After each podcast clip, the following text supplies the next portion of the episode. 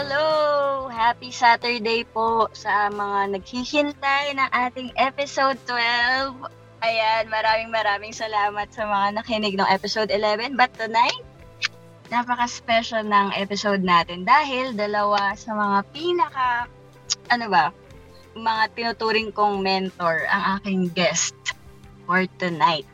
Ayan, yung isa ay isang um, veterana. Wow, veterana! veteranang um, writer, um, businesswoman din, at animal lover. Ayan. Siya ay si hashtag Chiquitita. Ano po? Si Ate DJ. Ayan. Hello, Ate DJ. clap, clap, clap. Hello, Yes. good evening po. Magandang gabi po sa inyong lahat.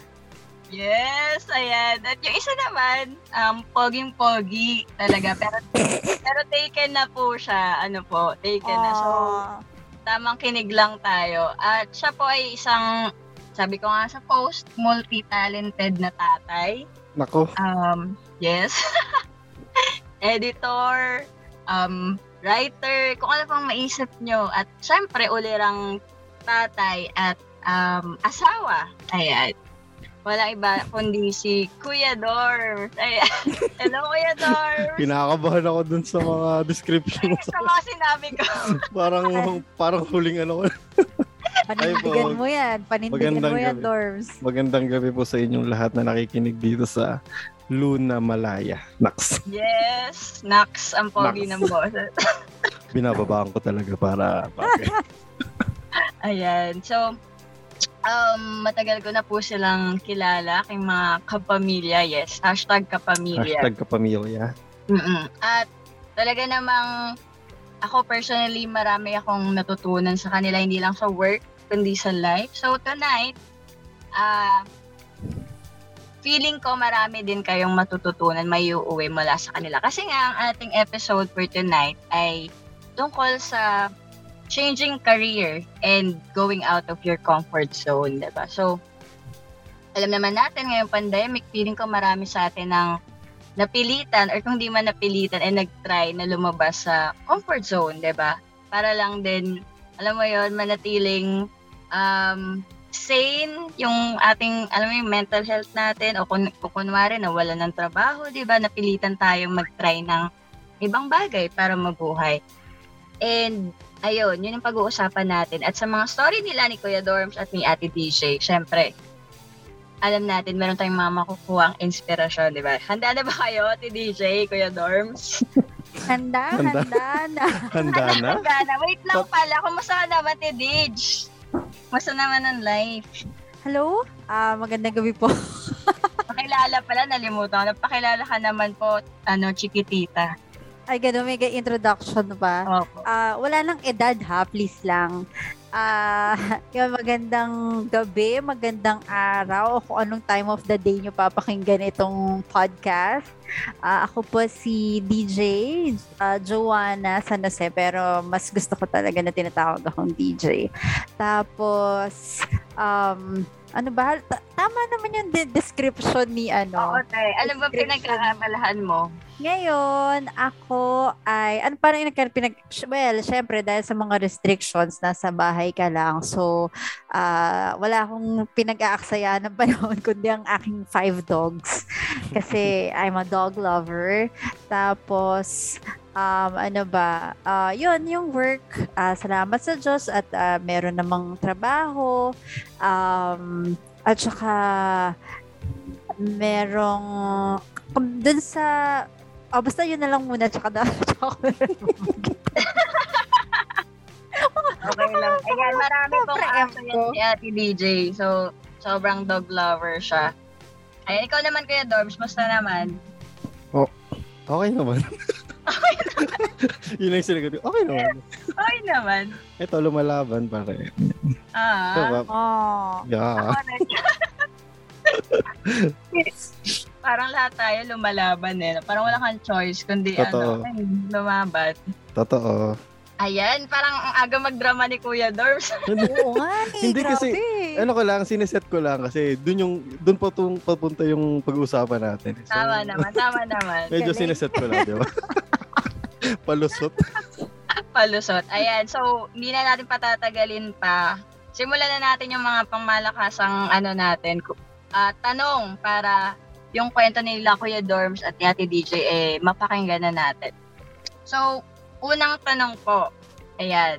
So, ano ba yung pinaka-latest nyo? Siyempre, pag-uusapan natin sa about um, yung paglabas sa comfort zone or pag-try ng something new or ayan, kung may change sa career, di ba? Paano ba tayo nakapag-deal doon? So, hmm. una, ano po ba yung latest uh, event or story nyo ng, ayun, ng going out of your comfort zone? And ano ba siya? Forced ba siya? Or ikaw ba yung nag-initiate na, ah, sige, sige parang kailangan kong uh, mag-try naman ng bago? Yan. Sino ba mauna? Si Ate DJ ba? Yes, oo. Siguro si Dorms muna. ah! Maiba lang.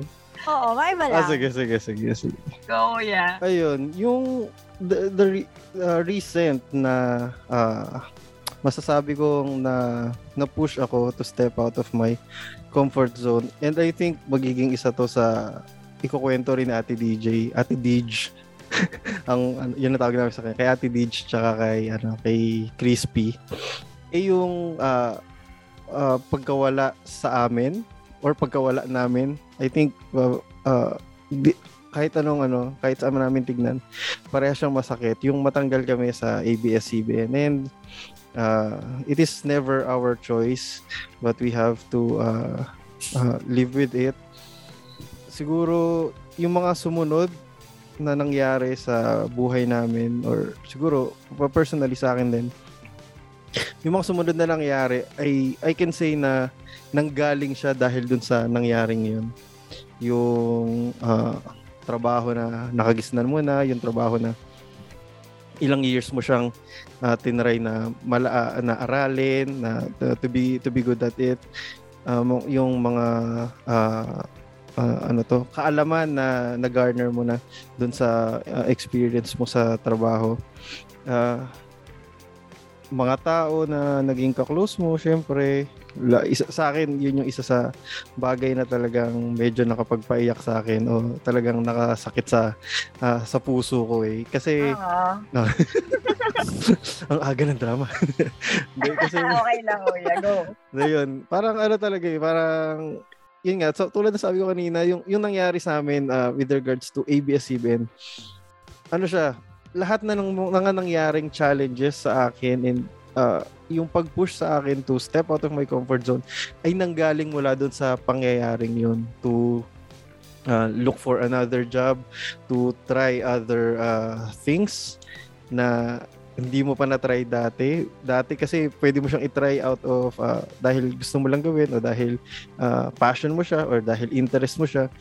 Pero dumating sa point na kailangan mo siyang subukan kasi parang out of options ka na. parang gusto mong uh, sa fi- sa financial side gusto mong kumita sa uh, experience uh, sa experience mo dahil gusto mong lumago pa. So maraming bagay na kailangan mong subukan, kailangan mong gawin, kailangan mong umpisahan. And uh, talaga matutulak ka to to jump or to step out of your comfort zone. And kung ako yung tatanungin, parang parang pipiliin ko kung ako two years ago and I think even now, parang pipiliin kong wag kong gawin yun and yet yun yung ipinagkaloob sa akin uh, uh, pinagkaloob sa akin ng Lord nagkalob sa akin ng pagkakataon and ng circumstances around me. And so, was it my choice? Um, it was never my choice, pero wala ka talagang choice. kailangan mo pa rin siyang gawin at kailangan mo pa rin siyang uh, uh, uh, lumaban para magpatuloy ka pa rin sa sa buhay mo. And so so yun tingin ko kung ang talagang mas, kung ang pag-uusapan natin sa oras na ito ay yung very recent na uh, incident o na pangyayari that involves uh, me to uh, to step out of my comfort zone. I think yun talaga uh, being laid off by uh, ABS-CBN. Doon doon talaga siya nag-ugat sa uh, lahat and up until now parang ano pa rin, nandun pa rin, kailangan ko pa rin, kailangan pa rin natin o ako na matutong mamuhay after ng mga pangyayaring yun. So, yun. That's for me. Para naiyak na si Kuya doon. Pero feeling ko nga, Kuya, um, yes.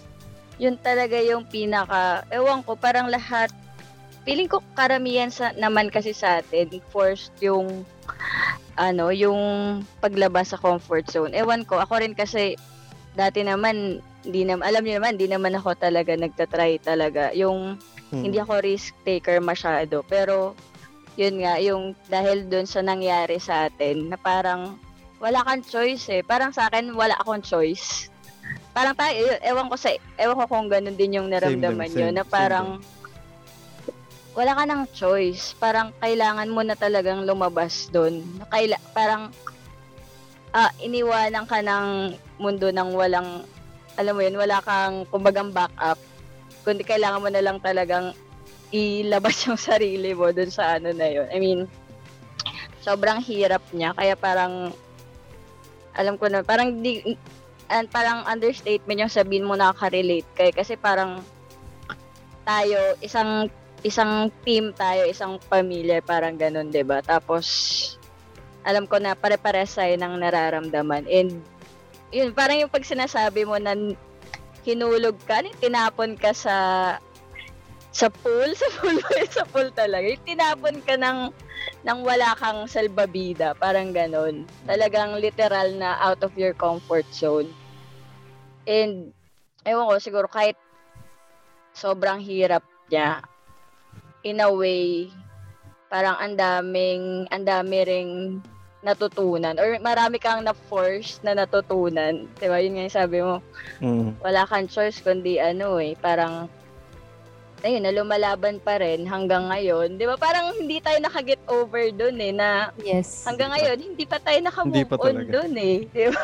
True, true, true. Hindi pa talaga. Hindi, eh, parang yun nga kaya siguro ako kung yun kung sasagutin ko rin yung question, yun din yung pinaka recent din talaga na yun, nawalan tayo ng trabaho, ganun. Tinanggal ka sa talagang tinanggal ka sa ilang taong ka. Yan, si Ate DJ. Hindi na natin sabihin yung taon. Di ba? Hindi na tayo gan pero ako, ako po yung parang pinaka onti lang yung ano, what more para sa inyo, 'di ba? Na sabi niyo, Mm. yung friendship, 'di ba? Parang yun yung mga tao din talaga yung sobrang ang hirap iwanan eh, 'di ba? Parang lalo na pag yun, syempre napamahal ka na sa mga tao, 'di ba? Mm. Ikaw naman, Kadage, ano bang ano mo? Yun din ba, yun din ba sa'yo? Alam mo, ano, ang ganda siguro ng timing today. Kasi, um, tawag dito, um, this morning, syempre alam niyo na yan, diba? This morning kasi I was visited by Chris. Mm. So si Chris was isa po siya sa kasama namin sa team na ang tagal na naming kasama, ganyan kumbaga pamilya na rin. Tapos um para na surprise ako kasi kanina um nang walang notice ha, nagpunta siya sa bahay all the way from Tarlac.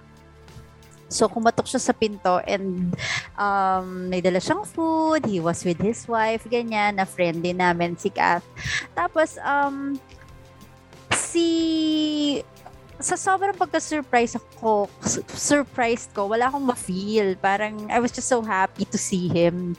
Tapos, siya, he was teary-eyed na. Parang, namumula na yung mata niya. Yung alam mong pabagsak na, konting-konting alam pabagsak pa yun. Shout out daw po kay Kuya Chris. Oo, tapos parang gusto niya na, ay, at, ah, parang ate, ganyan, pa-picture naman tayo, ganyan. Tapos so, pinicturean kami. Tapos namum namumugto yung mata niya, ganyan. Ah, Bakit lang nung sitwasyon kasi nakatayo siya doon sa gate. Kuya Chris na Kuya Chris ah. Oo, Parang ang totoo. pangit, ang pangit na umiyak, ganyan, ganyan. Tapos after a while, siguro that was in the morning. So, sa mga, after, mga by lunchtime, kinakain ko yung dala nila.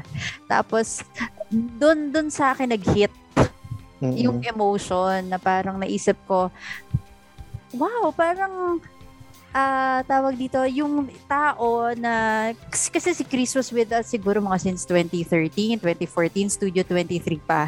And he Mm. started as a production assistant, 'di ba? Pero since day one, parang parang we clicked right away eh. So, um, tawag dito, um, yung na-realize mo na for someone na since 2013, every day, nakikita mo siya, tapos nakakausap mo siya, tapos parang nag-mature na kayo together, kasama Yes. ng iba yung mga friends. Tapos Totoo. parang all of a sudden, nakita mo siya after ilang interval, after a year, na parang sa saan kayo magsisimula ng pag-uusapan when you used to be with this person every day. Totoo, totoo. Diba? So parang how do I start a conversation with him na Mm. dati araw-araw nasanay ka, 'di ba? Ganyan. So feeling ko napakagandang timing lang nito sa topic natin today. Tapos um yung yung kasing comfort zone, hindi siya talaga comfort zone for me. Alam mo yan, hindi, paano ba? Um, because it wasn't really always comfortable. Kasi everybody knew na nakataga Cavite ako, Mm. So, for, for 17 years, nagko-commute ako ng almost 3 hours, 6 hours, balikan, di ba? Ganyan. So, hindi Mm. siya komportableng for me, no? Hindi siya komportable. But, um, parang ah, hindi siya comfort zone, more of something lang talaga na mahal mo. Ganoon. Ah, Kasi mahal mo siya, hindi lang siya comfort zone. Kasi kung hindi mo siya mahal, hindi mo gagawin yung ginawa mong pagbabiyahe. totoo. Yung, yung ganon.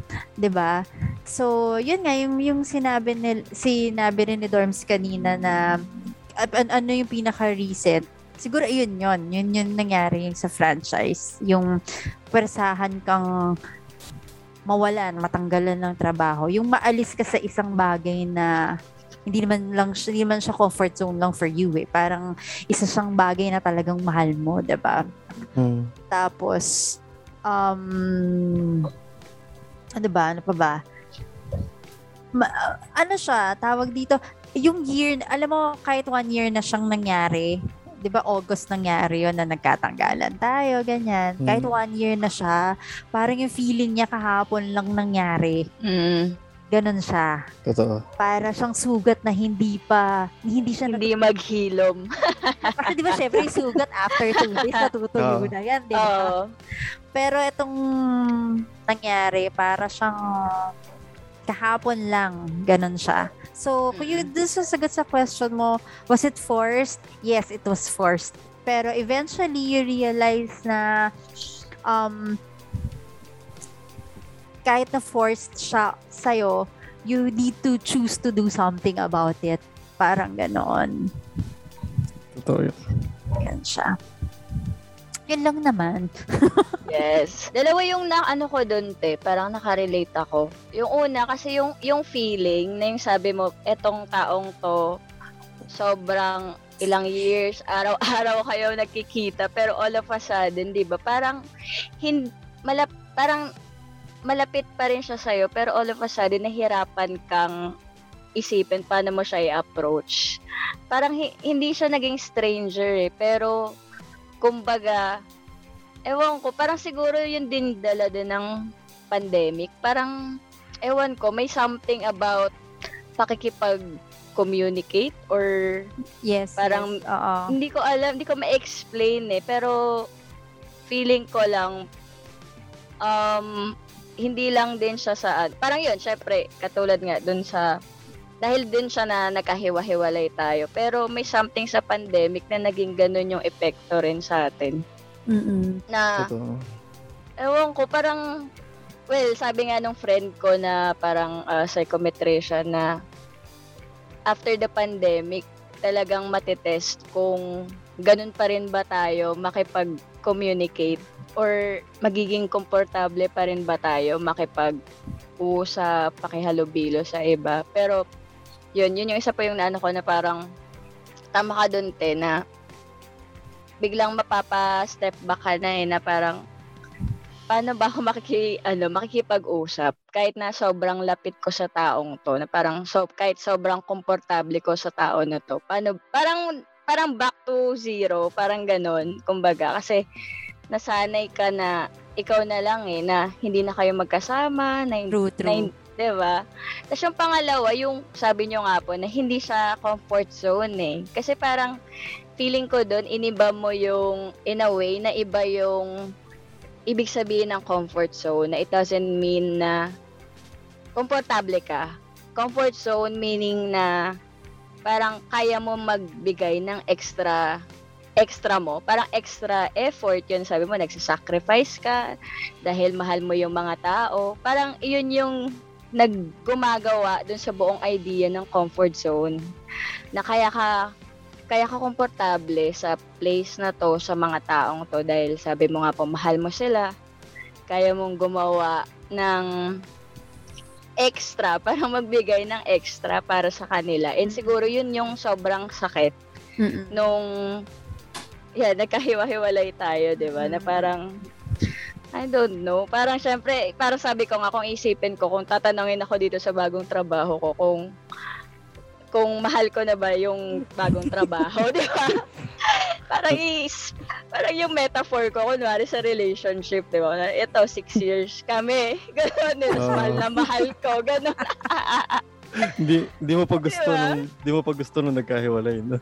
Oo, oo, tama, 'di ba? Na Parang kumbaga mag-boyfriend girlfriend kayo tapos hindi mo pa hindi hindi mo pa will, hindi pa Mhm. ikaw, hindi mo pa gusto na nag-break kayo. Mm. Tapos ito nyo yung relationship, magwa one year pa lang kayo, tinu- parang tinuturuan mo pa lang yung sarili mo na mahalin, 'di ba? Parang ganun.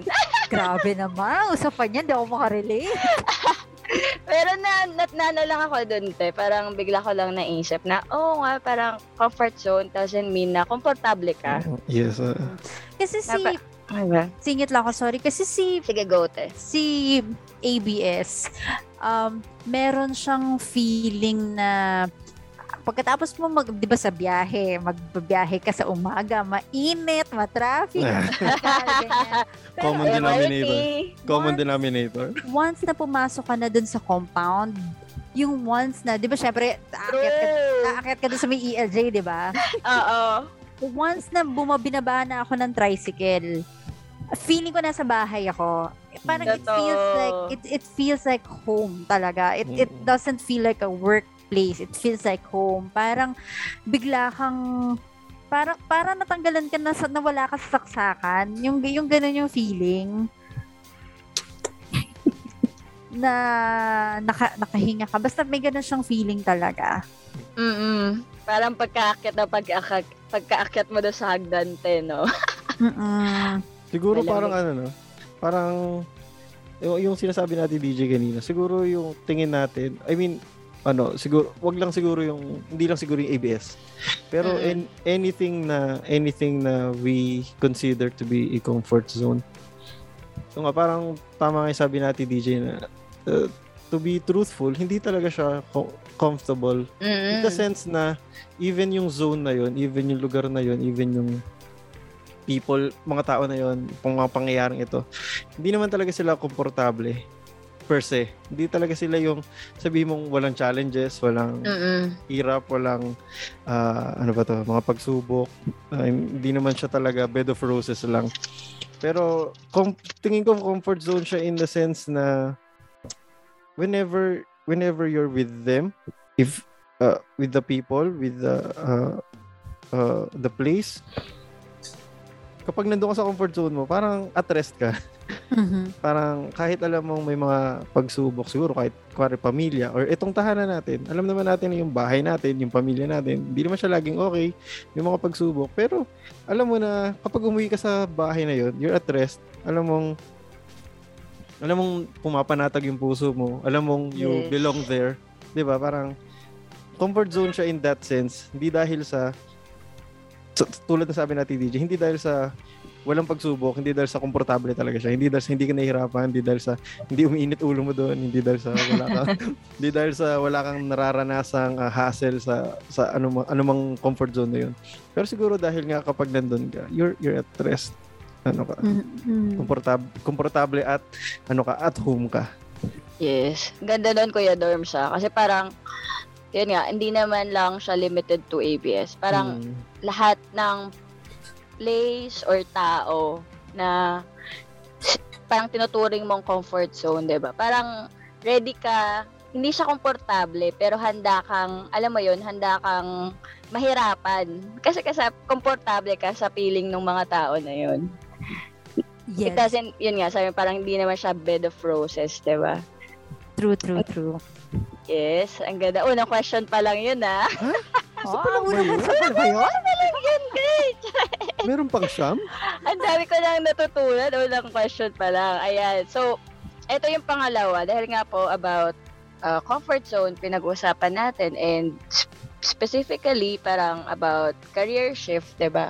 Pero kung changes naman yung pag-uusapan, kayo po ba, komportable ba kayo pag yan, may mga sudden changes? Parang kahit anong form ng pagbabago personally, parang sa personality nyo, parang um, komportable ba kayo pag gano'n na umaharap sa mga sudden changes? And kung yes, ah, bakit? Kung hindi naman, bakit din? So, si Ate DJ naman daw. Ah, ganun. Yan, yan. Oo, Ah, sige, para fair, para fair. Okay, okay. para fair. Ako, ano kasi ako eh, um, creature of habit kasi ako. So parang sa akin, I don't mind having or following a routine. Kumbaga parang, um, alam mo yung sa sobrang pagka gusto ko ng routine, parang na, nasasakto na siya sa oras. alam mo ba yun? Nang nangyayari ba sa inyo yun? Na parang same time ka umiihi dun sa may MRT. talagang ihi talaga kasi aga ko. Grabe yung ihi ah. Yung parang, yung, yung katawan ko talaga, gusto, ay, yun creature of habit ako. Tapos gusto ko yung nakaprogram na meron siyang sinusunod na, na sistema. Ganyan. So, feeling ko, um, last year, nung nangyari yon di ba, so nawalan ka ng work, di ba? So, kailangan mo mag-adjust. Kailangan mo maghanap ng bagong work. Kaya siya mas naging mahirap. Kasi, at the same time, we were going through a pandemic, di ba? So, parang it was something na hindi natin ine-expect. Tapos, it brought about changes na hindi rin natin ine-expect na kailangan mag-adjust tayo doon. So parang feeling ko, um, kaya siya naging mas mahirap for me to adjust kasi um, nahirapan na nga akong maghanap ng trabaho. Nahihirapan pa ako kasi hindi ka talaga makakabonggang lumabas para maghanap ng Mm-mm. trabaho. 'Di ba? Parang um nadad- nalulungkot ka because you lost your job and ano, so syempre kung wala sigurong pandemic, magkikita-kita tayo, mag-uusap-usap tayo, pag-uusapan natin yung nangyari, ganyan. Parang it Mm. would have been easier for us to cope. Pero yun kasi, yung last year, ang hirap niya kasi nawalan ka ng work, tas bibigyan ka lang ng isang araw para makita mo ulit yung mga ka-opisina mo. September 1. Yung ganun, 'di ba? Kasi isipin mo, um, hindi niyo ba naisip na parang kung halimbawang walang COVID-19, so every day na, na may hearing, magkakasama tayo, 'di ba? Oo. Parang ganun yung Yes. mangyayari. We would go through it together. Tapos Yes, kapag tatanggalin na tayo, araw-araw pa rin tayo magliligpit. Kumbaga yung transition, magkakasama pa rin tayo. Magkasama Pero umiyak.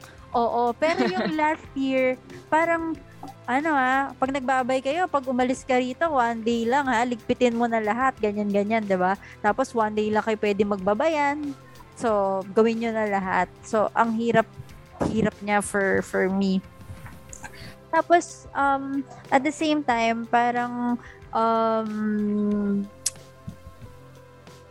nahirapan ka kasi hindi mo na ginagawa yung habit mo, yung routine mo.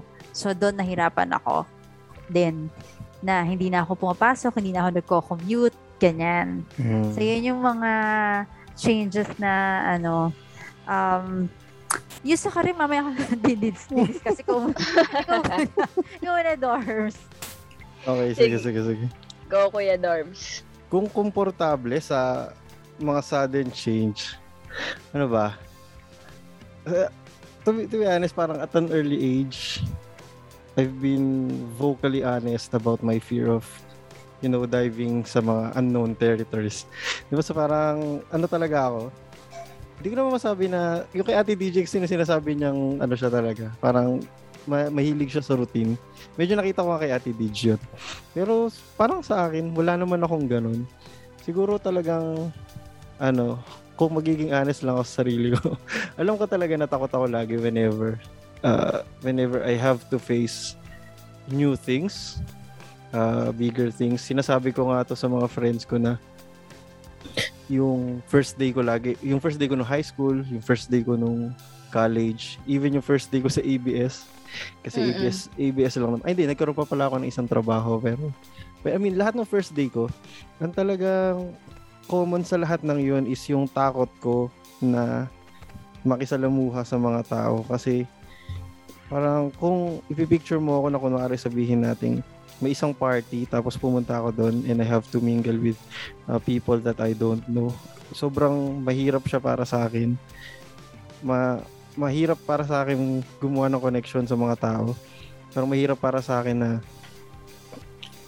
na makita yung mga tao na gusto nila akong kausapin or makihalubilo sa akin. So parang e- every, every time na may malaking bagay or may kakaibang bagay na mangyari sa buhay ko, ano, ah, sobrang natatakot ako at nag-overthink ako.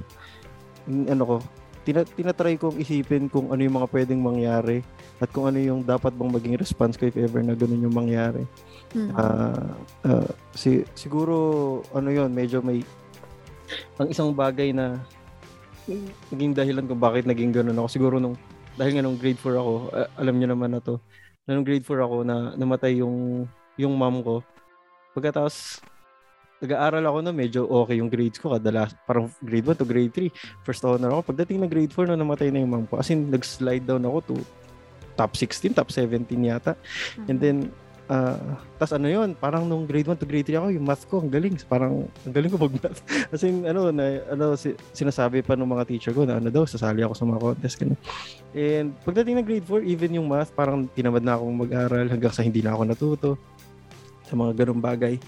And simula nung I can always remember na after grade 4, nung mag-grade 5 ako, nung sinusubukan ko na ulit mag-reconnect sa mga kaibigan, sa mga tito, tita, lalo na sa dad ko, parang lagi na ako may takot na, ano, na may pwedeng mangyaring kakaiba. And yun talaga yung sobrang, ano ko, ah, hindi ko, hindi ko alam kung bakit, kung bakit natatakot ako. Kaya nung after nung nangyari doon sa sa ABS, I know hindi lang naman yun yung pag-usapan natin. Alam kong hindi lang naman about sa ABS to. Eh. Pero I, I can't help but uh, imagine na nung last year ay September I, I remember na September 1 yun eh, nung nagkita-kita tayo para ayusin yung mga gamit natin at uh, to say our goodbyes. Ah, ang talagang tumatak sa akin is tulad ng sabi ni Ate DJ, hindi talaga yung masakit doon is yung nawalan ka ng trabaho. O masakit yun. Hindi talaga masakit doon. Hindi talaga ang pinakamasakit doon ay yung ah, wala ka nang kikitain. Oo, masakit din yun. Pero ang actually, actually sobrang actually sobrang sakit. Sobrang sakit nun. Sobrang sakit nun. Masakit yun ah. Hindi, pero kumbaga, ano, parang, uh, I know in my heart of hearts na ano, na, ano tayo, na, we, we can find a way na kumita ng pera. Pero to console each other, to comfort each other nung time na yun, yung mayakap mo man lang yung mga kaibigan mo at sabi mo sa kanila na magiging okay din tayo.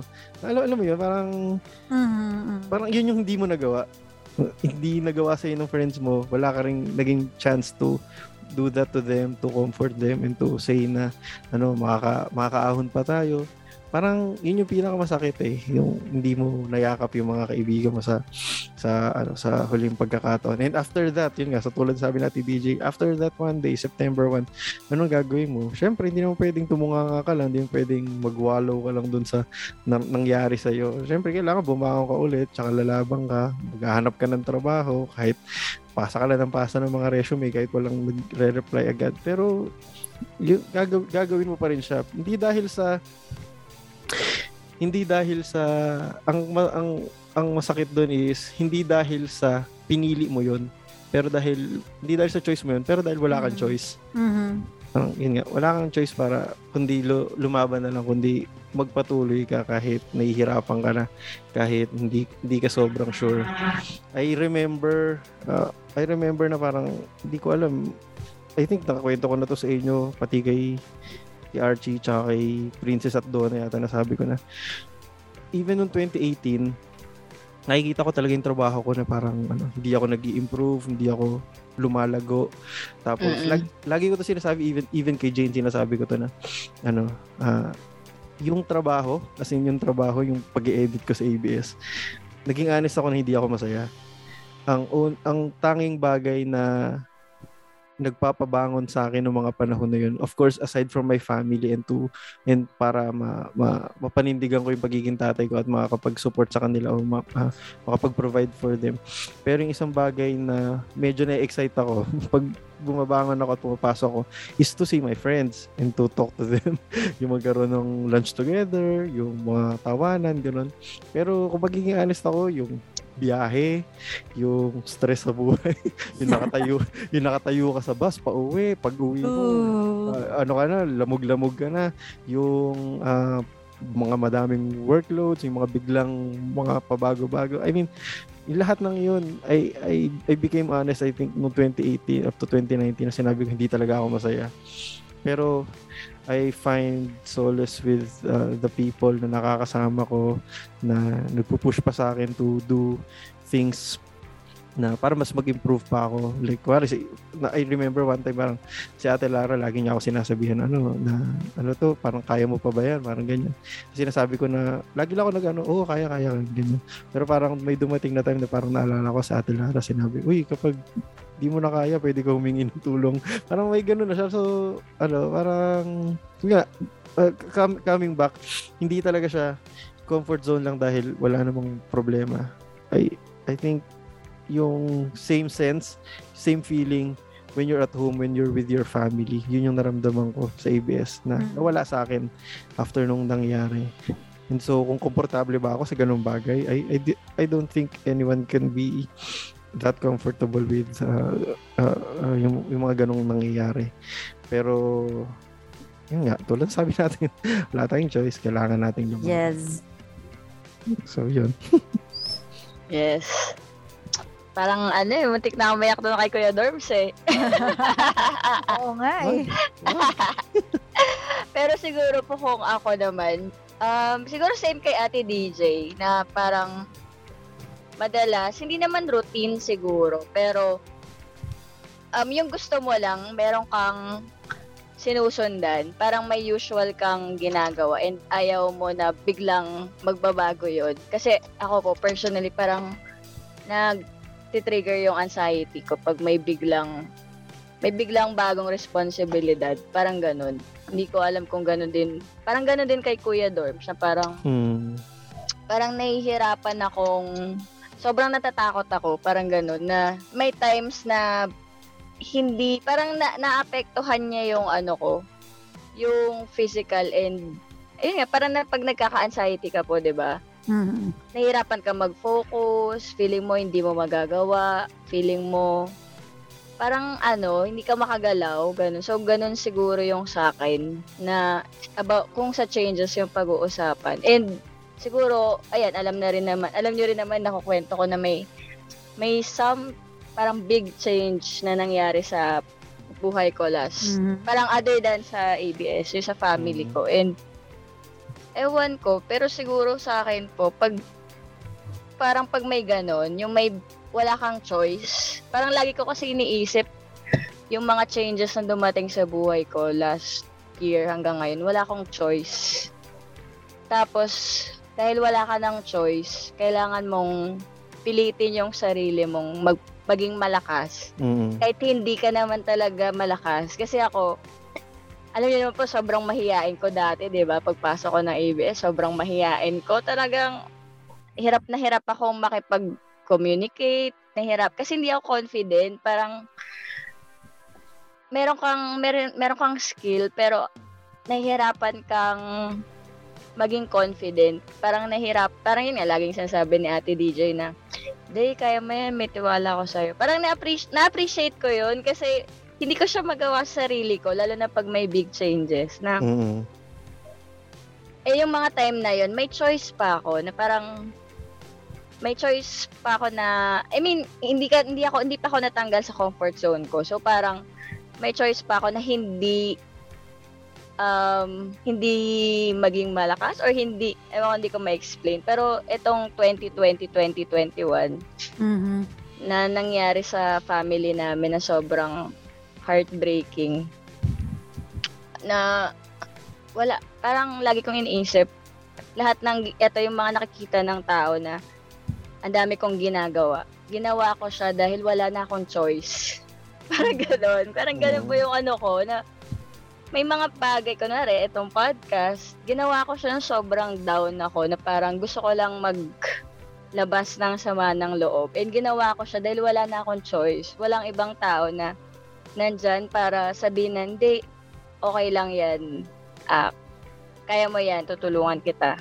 Wala eh. Parang, alam mo yun, parang hindi ko po alam kung somehow, ano siya, magandang magandang side or effect ng paglabas sa comfort zone. Kasi may mga bagay na, yun nga, napilitan ako na gawin. Tapos nagpa, in the long run, in the long run, nagpabuti naman sa akin na parang Mm. Natuto kong gumawa ng ganito, natuto kong tumayo sa sarili ko, natuto kong itry ito. Pero yung process, sobrang sakit. Mhm. Parang katulad yan, yung sa ABS, di ba po? Hindi naman, siguro ako, hindi ako, naisip ko dati yung sarili ko, tatagal, as in, hindi ako aalis. Parang Mm. Oo, totoo. Kukuha totoo. lang ako ng racket, pero hindi ako aalis. Kasi Oo, totoo. mahal mo yung trabaho eh. Pero hindi mo, hindi ko nakita yung sarili ko na ilang buwan na lang pala, mawawala na sa akin to. Na parang mapipilitan akong, ano po yun? Na parang wala siya sa plano. As in, sobrang sakit niya, pero wala tayong choice eh. As Totoo. in, parang feeling ko, yung mga, ba, mga panahon na um, wala kang choice, in a way, parang pinapatatag ka rin niya or may tinuturo ang Lord sa'yo. Ewan ko, yun sa akin Yes, yes. parang halos lahat ng big changes ng mula nung nagka-pandemic, masakit siya pero in a way, sobrang napatatag niya ako. And yun nga po yung parang sabi ni Kuya Dorms na kahit na sobrang hirap kang ako kasi parang inferior ako sobra yung inferiority complex ko yung insecurity ko ganyan na pero ayun parang feeling ko lang kapag um, wala ka ng choice kundi lumabas sa comfort zone mo meron at meron kang ano eh I mean may mabibuild sa sarili mo I mean sa personality mo ganun po Mm. feeling ko Tama. lang ah Mm, yes, yes, yes. Or Ay, kasi may- siguro, siguro Sige po. darating, darating ka kasi sa point na ano eh, um, darating ka kasi sa point na, kumbaga, i-analyze mo, 'di ba? Kasi oh, so, oh, sige, eto ganitong nangyari, hindi mo in-expect. Parang biglang all of a sudden, nagbago yung buhay mo. Parang darating ka sa point na kailangan mo na lang tanggapin na, alam mo, it really had to happen eh. Parang Mm. kinailangan talaga siyang mangyari. Parang kinailangan talaga magkaroon ng COVID. Tapos kinailangan talagang maging si Duterte yung pangulo. Eventually, tanggalan niya talaga ng franchise. Kasi, di ba, year 2018, napaka-unthinkable. Parang ABS-CBN, mawawala ng franchise, matatanggal sa ere. Parang it was almost a joke to everyone, di ba? Mm. yes Parang hindi mangyayari yan. Ano ba yan? ABS yan eh, di ba? Ganun in yung denial pa tayo eh Mm. kahit yung mga relatives mo, ano ba, imposibleng mangyari yan, nananakot lang yan si Duterte, di ba? Ganun yung thinking. Pero pag, pag inisip mo, wala eh, kaya, ah, nakakatawa man, talagang it was bound to happen talaga. Kailangan, ganun talaga siya, nakatu, nakaukit talaga siya sa ating tadhana. It was Mm. part of God's plan. Ganun talaga siya. Totoo. Tsaka parang may silver lining talaga siya, te. Ewan ko, kasi parang sama kunwari, hin- hindi sa ano eh, hindi mo mahal, hindi ko mahal yung ABS. Pero parang naisip ko rin, siguro kung hindi siya nangyari, hindi rin ako nag-explore. True. Na parang yes, hi- yes. Hindi ko rin na na-discover na, ah, kaya ko pala namang gawin to. Kaya mo mag-podcast. Totoo! Oo, di ba? Kasi, Totoo. parang Di ba yung, parang naalala ko yung sinabi ni ate nung una na parang, siguro kung hindi siya nang, yung sabi mo na parang, kung yung nagtanungan tayo kung babalik ba tayo kung kunwari makabalik na yung franchise, ganyan. Parang, yung may na-realize lang ako dun sa sinabi mo na, oo nga, parang kailangan ko rin muna mag-explore na parang yung yung mga skill ko, ba yun din yung plano ng Lord din, eh, na parang, anak, may ano ka pa, ito, masakit to, pero ano, may tuturo ako sa'yo dito. Parang ganun. Parang Mm. ganun yung ano ko dito eh, na yung silver lining na nakita ko na, oo nga, no, parang siguro kung hindi rin nangyari, baka na-stuck up ako na ganito yung thinking ko na, ah, sige, dito, okay na ako dito. Pero, yun pala, parang, in a way, meron siyang, may tinuturo din talaga. Na parang sabi nga natin, Ditch, tama, it has to happen. Parang ganun. Eh kasi meron ding ano eh, parang, ewan ko kung nangyari din sa inyo to na parang, meron kasi ring mga realizations siya na dadalhin sa'yo, 'di ba? Kasi, 'di ba, nung nawalan ka ng work, so ilang years ka nang hindi gumagawa ng resume, all of a sudden, kailangan mo mag-apply ng resume. Tama mag-update. Napagawa ng LinkedIn Di ba, account. parang nalimutan mo na kung kung kung paano gumawa ng resume, na wala hindi mo na ma-retrieve yung job street account mo. Paano Na-realize, sumagot, paano sumagot sa job interview? oo, na-realize, na-realize mo may LinkedIn, may LinkedIn na pala. Parang during the time na after na we lost yung nawalan ka ng work, um, isa sa major realization nung change na yon is um, ang obsolete na pala ng mga skills. yung mga skills na pinangahawakan mo, na feeling mo, ay galing akong ABS, ang galing ko, makakakuha kagad ako ng trabaho. Ano lang yon Yun ay isang urban legend. Hindi siya totoo. Sabi-sabi lang. Urban legend.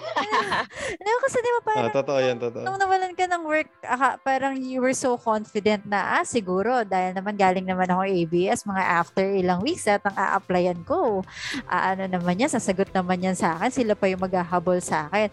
Pero nung parang after ilang, ano na, parang wala ni isa na sumasagot sa'yo, or parang ah, natatanggap mo, I'm sorry, parang we cannot proceed with your application, doon mo marirealize na, yung palang mga nasa resume mo, hindi na pala siya updated na skills. Parang lahat digital na, lahat o- Mm-mm. online na, digital marketing na, tapos ang alam mo, traditional promotion Mm-mm. pa. Parang, in a way, it's a good ano na rin kasi mabobrush up mo yung mga talent, mga skills na kailangan mo pa palang ma-acquire, 'di ba? Ganun siya, 'di ba? Yes, yes, yes. True. Ayan, talaga namang, ano, ang dami nating nakalkal na kot-kot doon, ah. Ha? ay, ay, sorry. Daan-daan doon sa kutkot. Nakakainis. Ayusin mo nga yung choice of words mo. Ay, di, pero teka lang, mas, uh, masingit ko lang kasi ano, ah, I think nakuwento ko rin naman to sa inyong dalawa eh, na- dati na yun nga parang after kong mag ano mag-asawa tapos nagka, nagkaroon ako ng anak parang ano yung yung burden din ng pagiging minsan nahihirapan ako gamitin salitang breadwinner. Pero sige para for the sake of ano of uh, discussion yung burden din ng pagiging breadwinner ano siya eh, in, in a sense, nakakadagdag siya ng push sa'yo to to step further to ano to do yung mga hindi mo pa nagawa dati. Ah, na uh, minessage ko si si Christy nung isang araw na ano, sinabi ko sa kanya ano quote unquote for a lack of better term sinabi ko kay Christy na ano na naiingit ako sa kanya kasi itong pagpa-podcast na venture niya, naggumawa siya ng ah, team niya sa photo and video, may mga Mm-mm. nakakapagsulat siya. Kumbaga may mga tinatry siya mga bagay and she's doing well, she's excelling. Ah, naiisip ko kasi minsan na ano eh, na may mga tao na para bang pag tinignan mo sila, ang iisipin mo agad sa kanila is ano, magaling confident enough sila to step out of their comfort zone. Mm-mm. And siguro, di ko alam, di ko alam, pero parang minsan, ang feeling ko, may ganong thinking yung tao. Sa, sa personally sa akin, na parang sobrang confident, sobrang kayang gawin yung mga gusto, pag, pag may sinet ako, na parang kaya ko siyang gawin. Mhm. When, when in contrast, parang, alam ko na dati na hindi ako ganun. Pero after nung pandemic, I mean, it, ano, nung nag-start yung pandemic and nung nawala yung ABS, mas lalo ako naging convinced and mas lalo ako naging totoo sa sarili ko na ano, na hindi ako ganun ka-confident. As in, ang dami ko pa rin takot. May mga gusto ako subukan. Alam niyo yung tungkol sa, di ba, alam niyo yung tungkol sa songwriting. Mhm. And lahat ng songwriting talaga na ano na mga contest sinasalihan ko. Tapos laging nangyayari, sorry, hindi hindi ka nakapasa, parang ganun. Meron pa ako sinalihan nung I think nung June or July. Ano lang, hindi siya talaga contest, kumbaga parang magpapasa ka ng kanta para ma ano ka, ma makasali ka sa parang training nila o parang bootcamp ganun. And yet even that hindi ako makapasok. So parang ano yung to, to be to be honest, to be truthful, talagang nitong pan- pandemic, parang hindi ko talaga nakikita yung sarili ko na ano, na nag-gain pa ako ng confidence. Parang mas lalo akong pababa ng pababa. And yet, ang ang ang dapat kong gawin is hindi ano ba? Parang wala ako, walang ano, walang hindi siya dahilan. Hindi siya dahilan para hindi kumilos, hindi siya dahilan para hindi Mhm. mag-strive pa. Parang sa akin, para sa akin hanggang ano lang ko eh, hanggang pag-amin lang ako na ano. Oo, parang wala pa ano, hindi pa rin ako nag-gain talaga ng confidence. Talagang tulad nga sabi natin DJ, hindi hindi porket nagtagal ka sa ABS eh may ano ka, may chance ka out there. Kasi ang dami ko talagang in-applyan nung after nung Mhm. after nating matanggal as in Mhm. may times wala wala talaga nagre-reply sa akin pagkatapos Mhm. nakadalawang job interview lang ako yung isa pa doon talagang ano hindi talaga wala parang feeling ko wala akong pag-asa nung umpisa pa lang.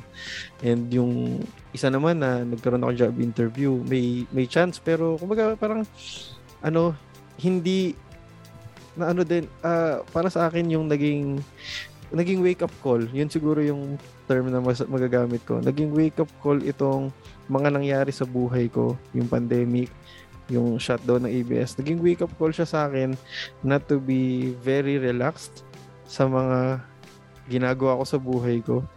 Parang sabi nga nila, di ba, dapat minsan daw, that minsan inuuga yung mga bagay na na stagnant lang. Kasi para umangat yung mga bagay na dapat tanggalin, dapat iba, Mhm. dapat iungkatin, parang ganun. So parang feeling ko ma, ma, ma- masakit man at nakakatakot man pero okay na din na nangyari itong mga pangyayaring ito kasi kailangan minsan nayayanig din tayo para yun, buksan din natin yung mata natin sa mga Mhm. sa mga pwedeng feeling natin, okay na, alam ko na. Okay na, kaya ko na yan. Oo, ano, sanay na ako sa ganyan. When in fact is nagbabago, nagbabago rin naman talaga yung buhay, nagbabago din ang mundo. Even yung trabaho natin, yung nature ng trabaho natin, nagbabago din siya. And what we know from 2018 might not be true sa 2021 and even on 2022. 'Di ba? So, ano rin, talaga parang ulitin ko na may sinabi ko kanina eh. No choice. no choice but to no Wala- choice but to move forward. No choice talaga. Oo. Wala, kang no choice. Wala, Wala kang no Wala choice. kang no choice.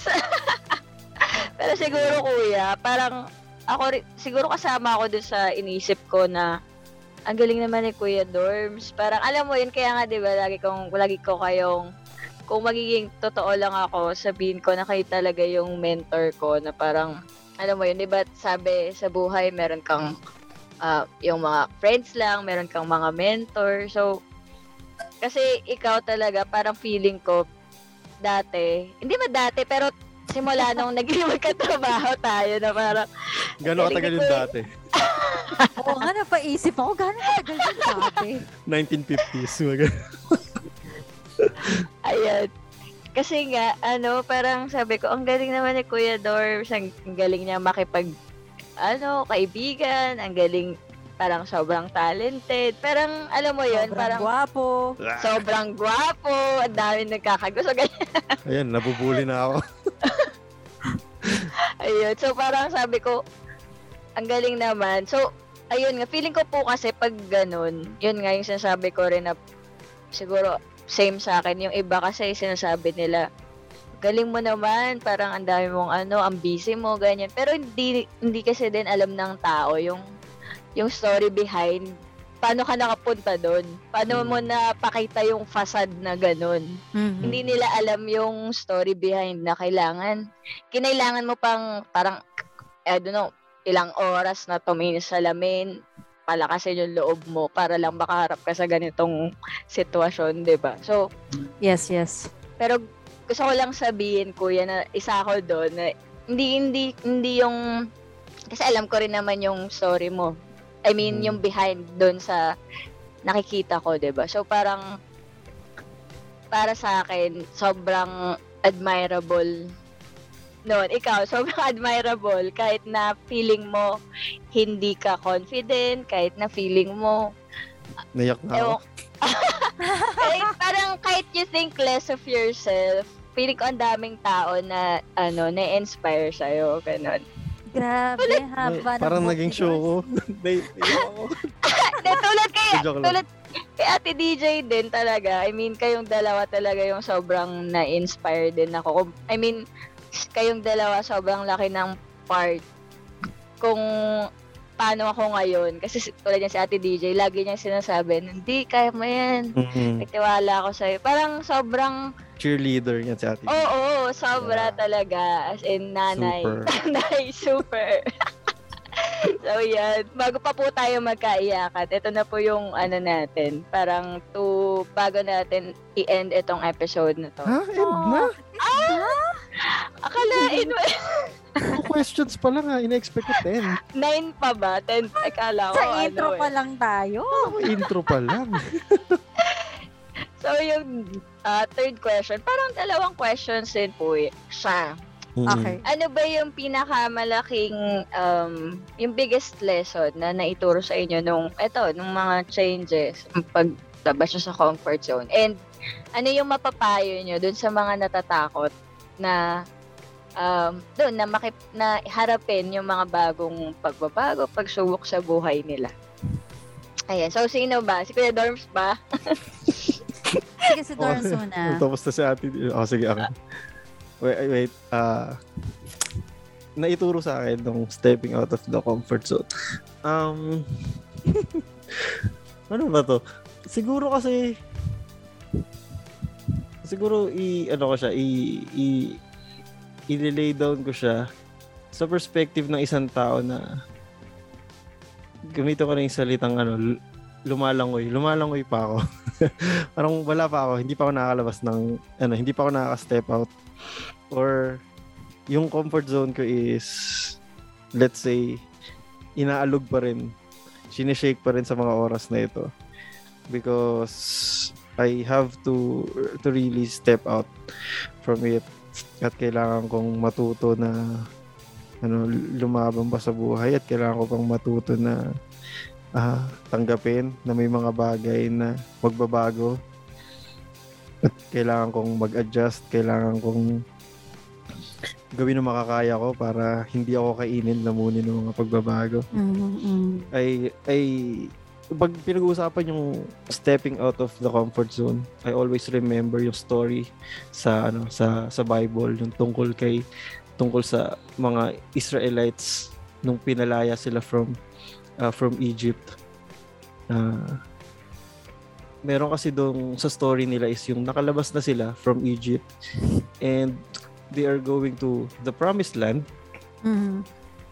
uh, what is supposed to be a 40 day travel, 40 day journey, it took them almost 40 years. Dahil according sa according sa Bible, uh, hinayaan ng Lord na ganun yung mangyari dahil kay, may tinuturo siya para dun sa mga Israelites. Kasi ang sobrang tumatak sa akin, even nung bata pa ako, pag nababasa ko siya, tsaka pag tinuturo siya sa akin, is that yung mga Israelites, na nandun sila sa sa Egypt, sobrang sila nagre-reklamo na ano na ano kami, hindi kami dapat ganito, hindi kami dapat slaves, dapat kami ay may sarili kaming bayan, ganyan-ganyan. So, naghintay sila para sa isang tao na magpapalaya sa kanila. Nung dumating si Moses, pinalaya sila. So, you would think na kung ikaw yung nasa sitwasyon na gano'n, na ang hinihiling mo ay mapalaya ka at ah, ah, makaalis ka mula doon sa bondage ng Egypt ng pagiging slave, you would think na kapag nangyari na yon you will be thankful from day one until the day you die. na para bang always okay ka na, na para bang ano na, ito na, ito na yung pinakihintay mo. Mhm. And yet, I always remember story doon sa Bible na even nung nag-journey na sila papuntang promised land, nagre-reklamo pa rin sila sinasabi pa rin nila. Ito pa yung pinaka sobrang tumatak sa akin eh.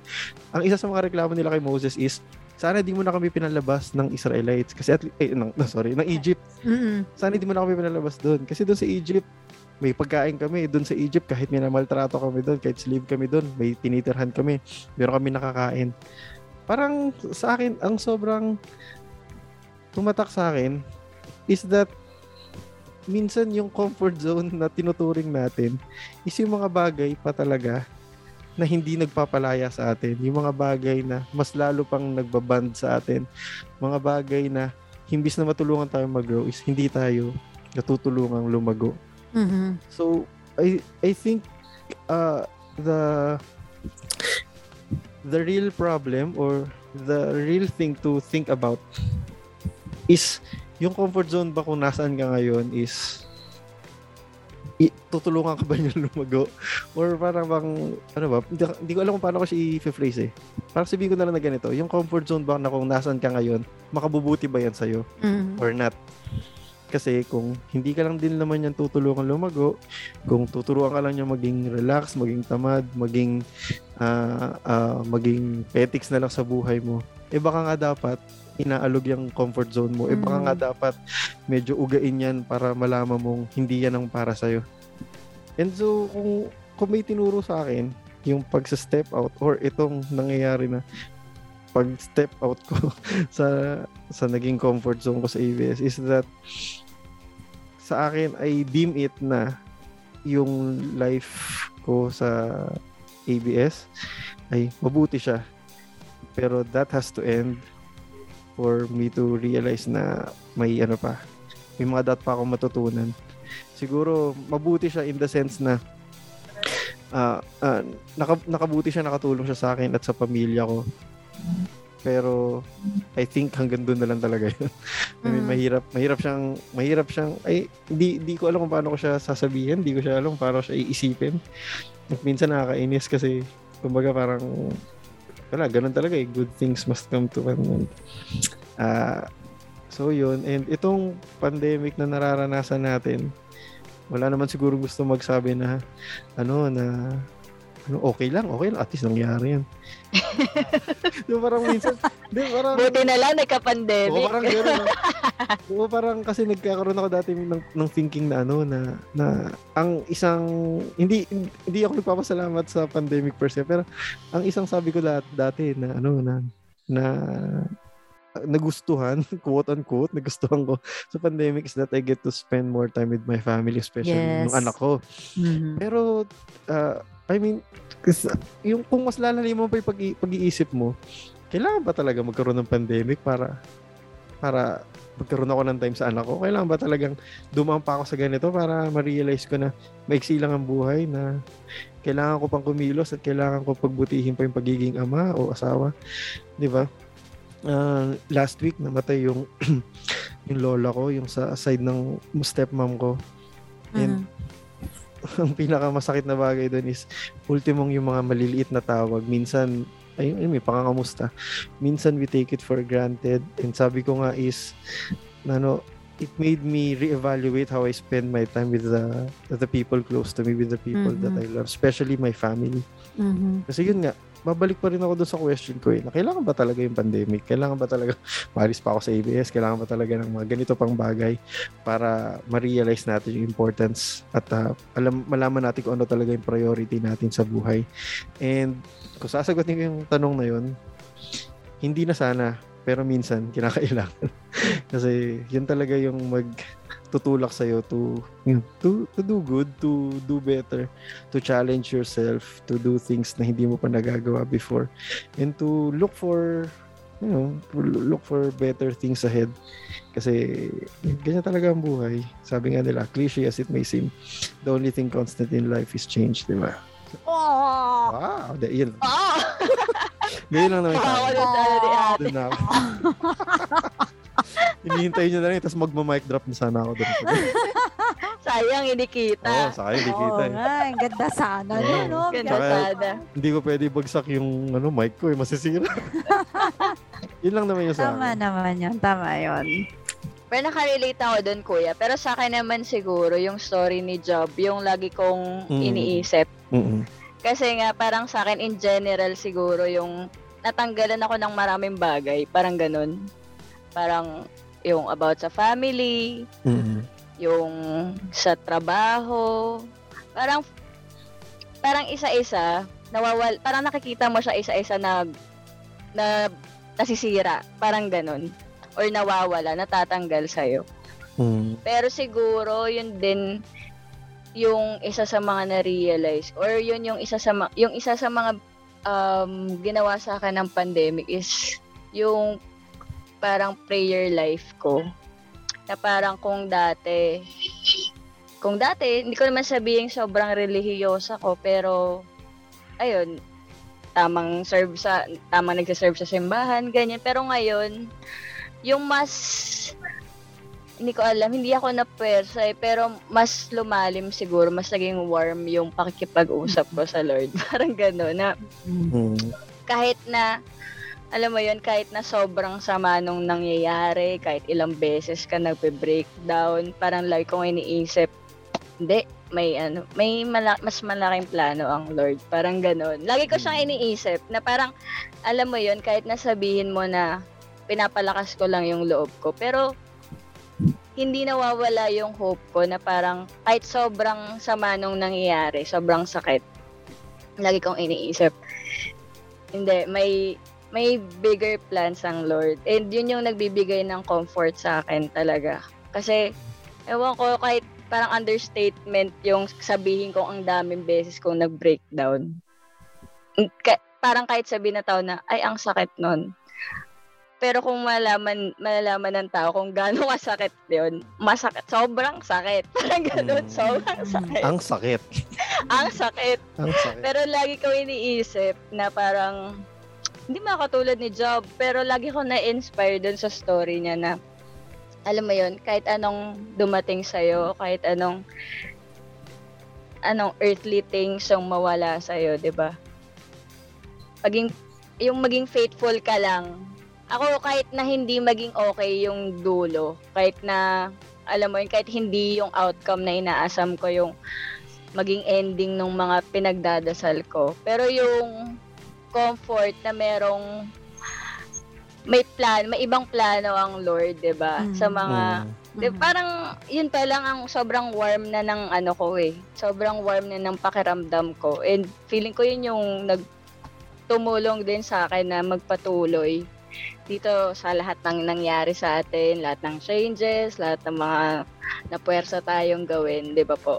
And ayun nga, parang naano ko lang dun kay Kuya Dorms, yung sabi niya na kailangan ba talaga na kailangan pa ba ng change para alam mo yun, ma-realize mo yung mga bagay-bagay. Mm. Mm. Pero in a way, di ba po, sabi mga tama eh, Yeah, kailangan eh. kailangan. Parang hindi, pag hindi ka, parang pag hindi ka binatukan, hindi ka talaga magigising minsan eh. Totoo. Parang, di ba, parang, ewan ko, kasi siguro, ano tayo, ah, sanay tayo sa komportable or sa nakagawian na parang Mm. andyan eh. Yung parang feeling mo hindi siya mawawala. Or in denial ka na someday mawawala siya or magbabago siya. Tapos pag nandyan na, doon ka palang gagalaw. And, ayun, parang nakakalungkot siya pag sa family members, diba po, na yun nga, mawawalan. Mm. Mm. Eh, di ba, ma, ano na, hindi, malakas pa naman siya eh. Parang, hindi, ang, ang ano, ang, ang lusog-lusog niya, tapos one day, di ba, parang, wala na, wala ka nang, I mean, wala ka nang chance. Parang yung nawala na bigla tayong naghakot lang ng gamit, di ba? Isang araw lang yun na parang hindi mo nga ma- hindi mo nga ma-express ng masyado na pre, mahal kita gano'n. Oo. Or, Ah. Diba? bawal, bawal pa kayo magdikit-dikit kasi Oo. may may marshal na nakabantay. di ba? nga, Parang no? kami ni Kuya Dorms, kami yung huling umalis sa ano noon eh, nung nag huling araw ng trabaho. Parang Ah. nagmadali, bumili Ay, pa kami sa 7-Eleven, kuya, di ba? Dumaan pa ta- bumili pa 16. tayo ng March 17 pala, March 17. Diba? Oo, totoo. Tapos ang balik na natin, nag ano na tayo, naghakot na tayo ng gamit. Parang walang enough time. Parang hindi hindi ka talaga magiging prepared and kapag parang mag ano ka lang, may regret ka lang kapag hindi mo siya napaghandaan or hindi mo na spend ng maayos yung oras para doon sa mga tao din. Yun lang. Ay. Kaya ba to, Dij? ano ba? Nasabi nyo na eh. Actually, naglilimlim na nga lang ako sa mga sinabi nyo.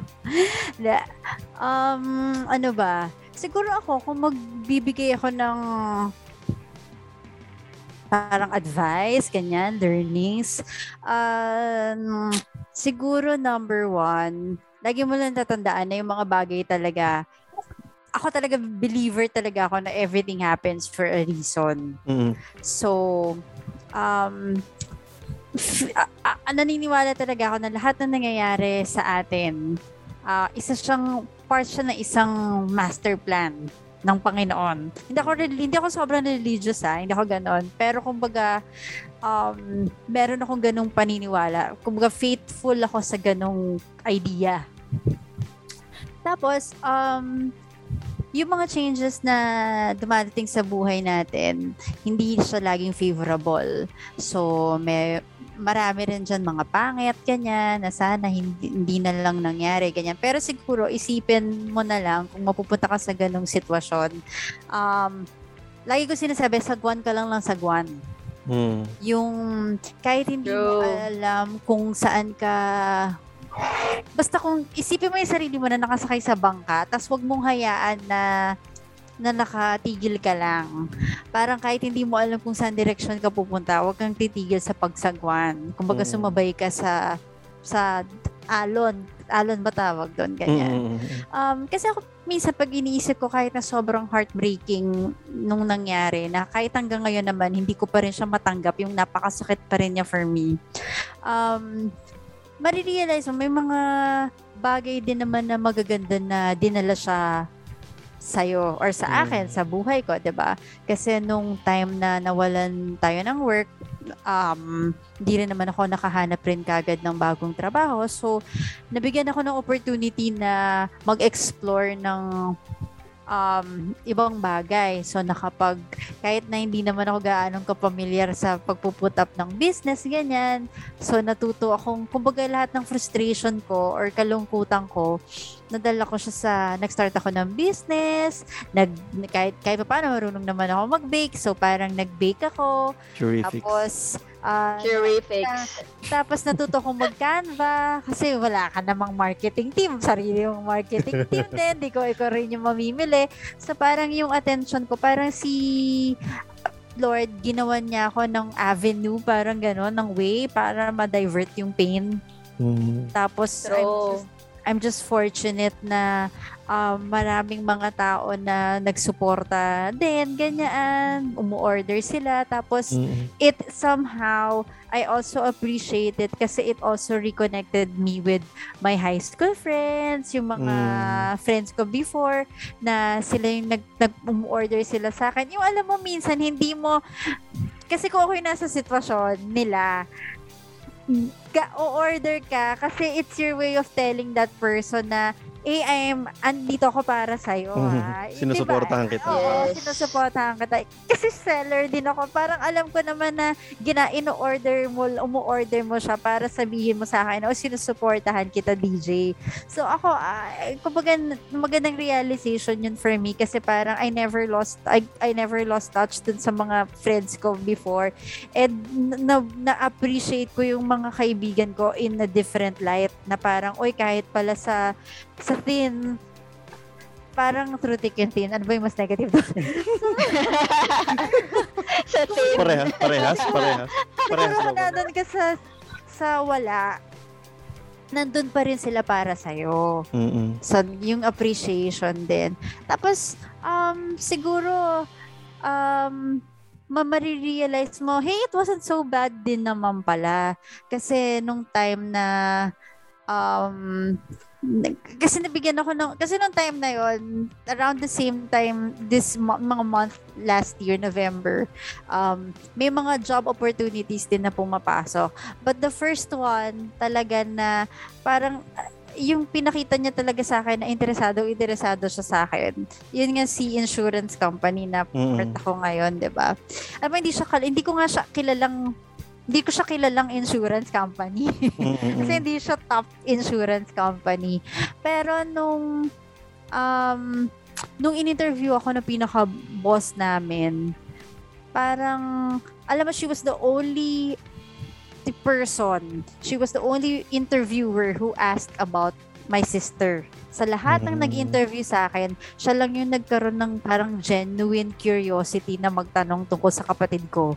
Tapos nung ko na-realize na, hindi, oh, alam mo, give this a chance. Parang kahit na hindi mo alam yung magiging, hindi mo alam yung kumpanya, hindi mo sila kilala. Pero parang nagpapakita kasi siya na, na interesado siya sa'yo. Alam mo yun, parang give it a try, give it a try. So, um, yun, sa- isa sa mga pinagpapasalamat ko rin kasi when I joined yung company nila, although syempre hindi siya ganun kasing laki ng ABS, um, ang dami kong natutunan sa kanila talaga. Kasi hello, insurance, di ba? Mm. Di ba natin yan pinag-uusapan? Parang ngayon, um, uh, na, binibigyan ka rin nila ng kumpiyansa. Yun nga yung boss ko na talagang pas, ay, gusto ko kasi siya, gusto ko yung boss ko. So, um, pag nagpapakita siya ng kumpiyansa, alam mo yung parang na na-revive din yung tiwala mo sa sarili mo Mm-mm. na parang yung nawala sa'yo na ay hindi na ako magaling, wala na akong talent, wala na akong ibubuga. Parang si etong si boss, parang naging siyang instrument ni, ni God na parang mabalik mo na parang yung yung yung Miss Rose Oo. yung Miss Rose person na Shout out kay Miss Rose. Shout out. yung Miss Rose person na ah, kailangan mo sa buhay mo, dumating Mm. siya sa ano na to. Meron lang ko si Singit, alam mo nakakatawa kasi etong si boss, parang she really made me feel na welcome. Mm-mm. So, after, siguro the day, yung official start ko ng work, parang she scheduled a Zoom um, meeting, parang meet up with the whole team, ganyan. After nun, nung nakita ko sila lahat sa Zoom, right after the meeting, nag-breakdown ako ng sobra. nag-breakdown, nag-breakdown ako ng sobrang Bakit? sobrang Bakit eh? sobrang breakdown. Kasi sabi ko, "Shh," tinawagan ko si Miss Rose. Tapos sabi ko sa kanya parang, eto na talaga, totoo na to. May bago na akong katrabaho. hindi na, hindi na kayo. May bago na na, akong boss, may bago na akong Jerome, may kabady na akong bago, ganyan. Tapos, nakakatawa, nakakatawa talaga kasi parang yung boss ko, mahilig din siya kay Hello Kitty. Miss Rose Sa din. Umino, mahilig din siya sa friends. Kasi sabi ko, ah, parang sinasabi rin siguro ni Lord na alam mo yung pagbabago hindi naman siya ganun kasama. Mm. Kasi 'di ba may binigay naman ako sa na tao na katulad din siya nung dati, nasa ibang bihis nga lang. Mm. Ganoon. Mm-mm. Tapos, ah yun yun siguro. Tapos, minsan nga, at recently, parang pinagawa kami ng parang progress report, 'di ba for the year ko, sa kung ano na yung mga nagawa mo, ganyan. Tapos, yung kabody ko, na blessing din siya for me, sinabihan niya talaga ako, sabi niya, alam mo, in fairness, ang galing mong magbasa ng data. Tapos talaga binasa ko ulit yung Viber, tapos sabi niya, sabi ko, seryoso ba to? Ako? Sinabihan ako na marunong ako magbasa ng data. Pag nakita to ni Jerome, pagtatawanan ako ng mga yun, nagbabasa ako ng data. Parang wala, yan, yan, yan, parang, Parang hindi ikaw. kasi sabi niya, ang galing mo nang magbasa ng data. Nakuha mo na kagad. Ganyan. Sabi ko, seryoso ka ba? Ay, sorry.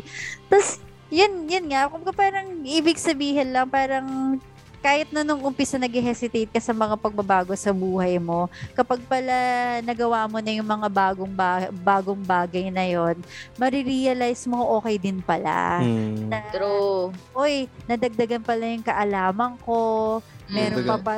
Hindi lang pala ako gagawa ng plug for UAAP, ganyan. Kumbaga, Magbabasa rin pala akong data. Oo, ngayon pala nakakakilig. Pagiging ano ka pala, data scientist. Hindi naman ha, grabe naman din. Ayoko rin ma-claim yung kasi baka hello, no? Makatamaan ako ng gidlat. Pero siguro yun yung lesson din na parang well, hindi ko pa rin masabi. Malay mo, pagdating ng panahon, gagawa rin pa rin ako ng mga promo, ganyan. Or, ah, hindi, hindi mo pa rin masabi. Pero, etong chapter na to, etong year na to, parang thank you Lord it happened na rin kasi it's a beautiful chapter kung sa Mm. kung mag-res- Ah, So, kung iba, iwa- mag-resign man ako or one year, ah. one year lang pala ako with them, ganyan. Parang ito sa beautiful chapter. Eh, Napaka wow. Thank you, thank you for this chapter talaga. Ah, totoo yan, te. Totoo. Pero yun nga po yung sinasabi ko na, tama yung sabi mo na itong time na to sa buhay natin, para hindi ka pinabayaan ng Lord, binigyan ka niya ng venue to discover yourself more. Parang Yes. ganon. Yes, yes. Yes, yes, yes. Parang, kasi kung, siguro kung hindi siya nangyari, hindi mo madidiscover na, yun nga, sabi niyo nga po, um, nag-try ka na maging businesswoman kasi dati, nag, pinag kami lang yung pinagbibake mo. Ganon. Ngayon, mas marami ka ng pinag Wala man lang kita, wala man lang kita pag sa atin nag Oo, kain lang Oo ng kain. Na-realize ko, lugi. Siya, ko, grabe, luging-lugi pala ako sa mga to. Kada lunes, nagdadala ako Hindi man na nagbabayad. Oo. Pero yun nga po, di ba? Parang ako rin eh. Kasi hindi ko naman i-explore yung mga yung mga dati lang na sinasabi ko. Parang gusto kong magganito. Pero hindi ko siya, hindi ko pinupush masyado yung sarili ko. Parang itong time na to sa buhay natin, yung talagang di wala nang mawawala sa akin. Parang ganun. Parang Mm, wala nang mawawala eh. Parang try mo. kung na. di, oo, try ko na. Parang kung hindi ko siya gagawin, parang forever lang akong Mm-mm. what if ginawa ko siya. Pero kung hanggat hindi mo siya ginagawa, parang makati lang siya. Parang gano'n. Oo. Na hindi mo kinakamot. Ganun. Makati yun, ha? Nakakainis yung Makati lang siya. makati lang siya, di ba? Kasi yun, ewan ko, parang yun nga po, kahit na feeling natin hindi tayo magaling. Pero sabi nga ni ate, parang kapag trinay mo na yung nakakatakot na yun, parang kasi wala ka ng choice, di ba? Kundi mag-go doon, kahit Mm. nakakatakot siya. Pero once na nasanay ka na, parang sabihin mo rin naman na hindi naman pala siya sobrang nakakatakot. Parang kaya ko naman pala siya. Parang may purpose naman talaga. Sabi nga ni ate, lahat ng nangyayari, di ba? May master plan ang Lord. Mm. Ganyan. Kaya May yun, reason. totoo naman siya talaga.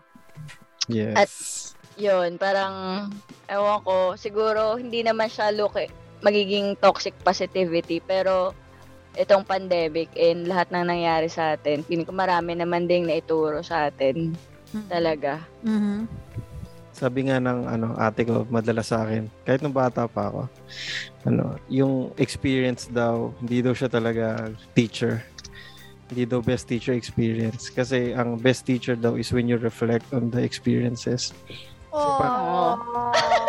Oh. di ba? Mic drop. Oh, Hindi, kasi sabi niya kapag ano daw, pag, pag ano lang, pag experience lang, parang dumaan lang sa'yo. Pero Mm. when you reflect on it, you ano you try to dissect kung ano yung mabuti, kung ano yung masama, Mhm. ano yung dapat mong ulitin, tsaka hindi. Aha. Parang doon ka lang, mag, doon ka lang mag-grow. Kasi parang yung experience daw na, na-experience mo lang, para lang siyang ano, para lang siyang nagkasugat ka, pero ginawa mo pa rin ulit kung ano yung nag, nagpasugat sa'yo. But Mhm. when you reflect on it, doon ka mas nag-grow. So, ang best teacher daw, hindi experience. It's when you reflect on them. Yes, take take note nyo po yan sa mga nakikinig ngayon. Yeah. Naalala ko lang po, kasi dat, itong trabaho ko ngayon, ito yung una, isa sa mga unang pinag-applyan ko nung fresh grad ako. And hindi Hmm. ako tinawagan talaga, as in. Tapos, yun, tang- natanggap ako sa ABS. Feeling ko, prepare talaga din ako ng Lord dito sa para sa panahon na to. Mm. Feeling ko kasi sa bawat changes, parang alam mo yun, may piniprepare ka ng Lord eh. Yeah. Hindi ka niya basta tinatapon doon. And parang naano ko lang na sobrang sobrang gandang preparation yung nangyari sa akin. Kasi feeling ko kung nauna na doon ako nagtrabaho, alam mo yun, hindi ko alam kung same ng oo. Tapos feeling ko nga po ano eh, parang 'di ba, ngayon wal, wala na wala na kuya dorms, wala nang ate DJ. So wala akong parang wala akong kakapitan. Wala as in talagang kailangan ko lang siyang harapin yung mga bagong task ko dito. And feeling ko, sobrang ganda nung experience. Alam niyo po, hindi ba parang sabi naman talaga, hindi yung mga natatapos na chapters, hindi naman siya nawawala lang ng wala lang. Parang Mm. Mm, oo, Pinat- oo. parang prepare ka niya, pinatatag ka Mm. niya para sa next chapter. Mas kaya mo na. Parang feeling ko yun yung nangyari sa akin na parang parang mga nanay, tatay ko kayo, oh anak, kaya mo na maglakad. Parang ganon.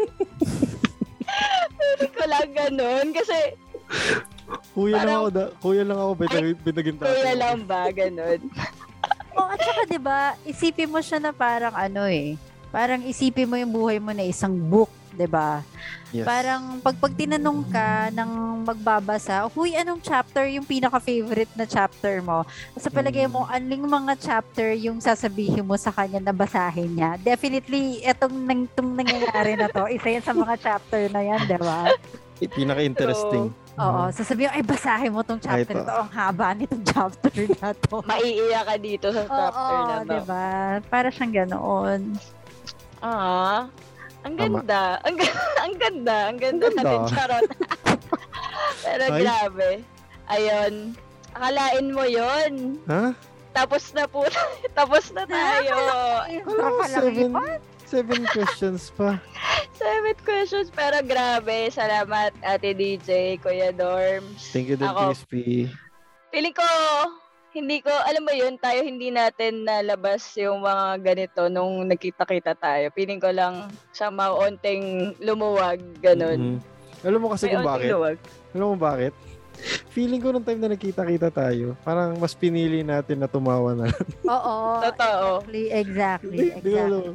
Kasi parang ang, sa pagkakaalala ko, unang-unang umiyak si Archie. Oo.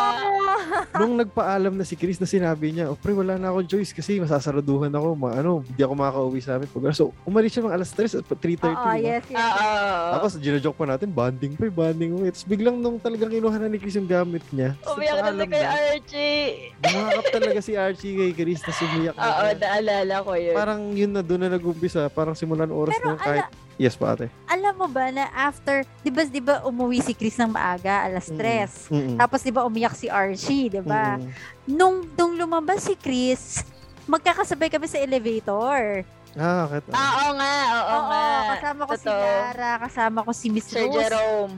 Hindi, hindi ko pa yata Ay, hindi kasama pa si ba? Jerome. Si Chris ang kasama namin. Nasa harapan siya ng, di nasa kakasakay kami sa elevator, nakasa, nasa Mm. harap siya ng pinto kasi siya yung unang lalabas. Oo. Alam mo, nakakaano siya. Kasi sabi niya, sabi niya talaga, Miss Rose, ate DJ, babay na po. Tapos umiyak siya. Tapos bigla siyang umalis. Alam mo, yun Hindi niya kaya. Hindi niya kaya. Hindi niya talaga kaya. Oo. Ah. Shout out po. alam mo, Ay, alam mo, ti DJ, yung pinaka naalala ko na sinabi mo nung time na yun, nung umiiyak na kayong lahat talaga. Oh, asip naman di ako umiyak. Pero alam mo yung pinaka sinabi mo, ti DJ, di ko alam kung naalala mo sinabi mo to eh. Ito yung sinabi mo eh. Bakit kasi nila ginagawa sa atin to? Hindi naman natin sila inaano. Oo. Sinasabi mo yung paulit-ulit. Kasi sinasabi mo yun ng paulit-ulit. Sabi niya, nagtatrabaho lang naman kami. Ba't nyo gagawin sa amin to? Parang ganun. Tapos parang gusto ko pa nga mag-joke nun. Sino ko usap mo? Te, wala sila dito. De, pero hindi ko na na sinabi. Ay, Pero- kakaya. pero yun, paulit-ulit mo sinasabi yun. Ewan Oh, ko, ba- Hindi ko alam bakit siya tumatak sa akin. Pero yun, tumatak siya sa akin na sinasabi mo siya na paulit-ulit. Yun. Hindi kasi 'di ba? Parang ano mo talaga nung time na yun eh kasi parang wait ha, bakit nga ba bakit nga ba? Mm-mm. Yung parang yun Oo. kasi nasa isip ko na parang ba- bakit nyo nga to ginagawa? Ba't anong ginawa namin sa inyo? Diba? Bakit, nga, Parang, bakit nga ba kami yung nawalan ng trabaho? Oo. Parang sinabi sa akin ni Ate DJ noon, ano pang nanay eh. Ah. O, ka- kaya mo yan, with, ano, galingan mo, ganun, ganun yung sabi niya pa ulit-ulit sila ni Sir Jerome. Tapos wala na, puro iyakan na. Mm. Oo, grabe yun. Di ba si Jerome magka-hour pa kami? Oo nga, ano ba yan? Tatapos sa ano, hindi kayo nag-usap. Oo, doon na lang kami nagkabate nung ano, September ba yun? Grabe, nakakaloka. September 1, 2020. Oo. September 1. Tapos yung mga habang message mo sa amin. Oo nga. Oo. Ini umiiyak ako kada gawa. Kasi hindi ko na siya ginawa ng isang upuan. Eh. Oo Ginagawa nga, ko eh, yun nakita kada ko. gabi. Oo. Nakasked ata yun eh. Oo, para siya nakasked. Tapos every night talaga, parang ano to, drama-rama sa gabi. Talaga sabi ko, ito lang yung way ko para mag-ano sa kanila, ganyan. Well, Wow. Ayan, Na- narinig niyo po yung kwento namin. malay, malay, malay din naman natin, di ba? Hindi mo rin kasi masabi na, malay mo sa bandang dulo tayo-tayo din pala, di ba? Mm. You can never can tell. Yes, yes, You exactly. never can tell. You can never can tell. Ayan, grabe. Saya. Mag-closing ka na. Opo, maraming salamat sa mga nakinig po sa amin ngayong gabi. Sana may napulot kayo. Sigurado may ko nap- Ay, meron pa ba? joke, joke lang, joke lang. Sabi ko Baka sana may- banding. Banding. Banding pa eh. Baka may po-promote pala kayo, Ate DJ, Kuya Dorms. Tidij, promote ka na daw. Promote na, promote. Hindi, ako ang ipopromote ko, alam nyo ngayon, ah, na humaharap tayo sa global crisis. Yes! Ang Yes! Segway. Smooth ating, segway. ang ating DJ, health, pasok! ang ating health ay nakukompromise. Kaya sa mga ganitong panahon, kailangan meron tayong insurance. Hindi, joke lang. Ano yun? Ang ipopromote ko lang, um, ano, tawag dito, the, the mere fact na you're alive, ibig sabihin, meron ka pang, you are destined to do other things in your life. So, go for it.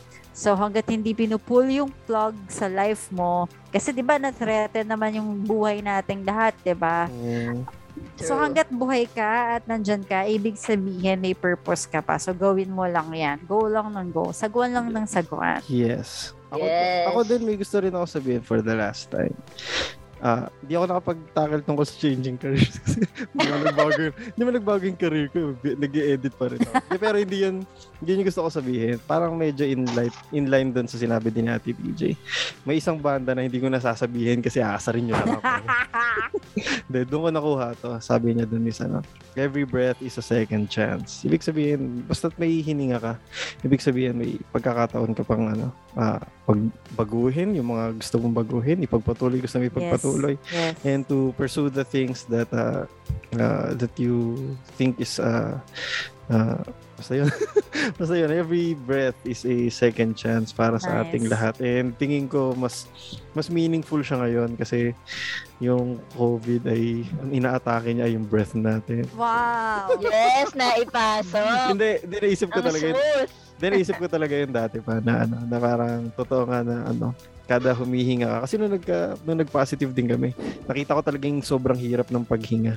And ano, uh, ayoko maging sad uh, sad boy about it pero ano, sobrang laki ng comfort ko nung unti-unti na kami nakahinga ng maayos kasi iba yung hirap ng paghinga kapag positive ka ng ng, ng COVID. COVID. So, uh, I think nagbigay siya sa akin personally ng different light nung naalala ko na yun nga every breath is a second chance para sa ating lahat. And so, Hmm. Huwag kayong matakot. Oh. Sabihin ko nga rin sa sarili ko. Huwag tayong matakot. Huwag tayong, huwag tayong matakot sa mga pagbabago sa buhay natin. Kasi kung ano, kung sa totoo lang, yun nga, wala, wala ka rin, wala ka rin namang ibang patutunguhan kundi uh, to move forward. Yes, yes, yes. 'Di ba So, ano, diretso lang, diretso. Okay, yun lang. Wala na ako ipopromote. Wala naman ako album and bagong Wala ka na talagang ipopromote, DJ, mga ano mo dyan, business Ano mo ba? dyan. Ay, wala. Hindi na ako nakakapag ano, Ay, babe. sayang na yung cheerleader. Yung ano, yung grill, yung grill. Oo. Hindi naman Oo. sa akin yun, no? Yung lab- I-promote mo yeah, nila bomba. Popromote na rin yung Grill kasi ngayon na nasa alert level 2 na tayo. So, yung capacity ay medyo... 50%. 50 na ba? Yes. Or yes. ano? So, yun. Sana um, mabisita nyo yung Jeans Grill sa may BF Resort Drive Las Piñas. Yay! Yay! Shout hindi out talaga- sa Jeans pero- Grill. Seryoso ko sana talaga makapag ano, makapag-schedule tayo. Tayo. Hindi Yes. ba talaga kayo pwede sa gabi? Ah, hindi ba talaga kayo pwede sa Cavite? Ba Ah, Kuya Chris, kung nakikinig ka, ano daw po, sana pwede ka ng gabi. Oh, tigilan Pwede mo kang ako, Chris, gabihin. no? Ano to? Ano? Si ano? Cinderella? Hindi pwede, hindi pwede abuti ng madaling araw. Tumigil ka nga, lumulubos ka ng kanya. Kailangan daw lumabas ng comfort zone, Kuya Chris. Yeah. Oo nga. Oo Which is nga. Starlock. Charot. Oo. Ayan. Maraming maraming salamat po sa mga nakinig sa amin tonight. Salamat kay Ate DJ at kay Kuya Dorms. Ayan, Thank you sana din, po. Crispy. Yay! Yay! Sana marami po kayong natutunan. Maraming salamat. See you next episode. Bye! God bless you. Good Good night. night. Bye! Bye.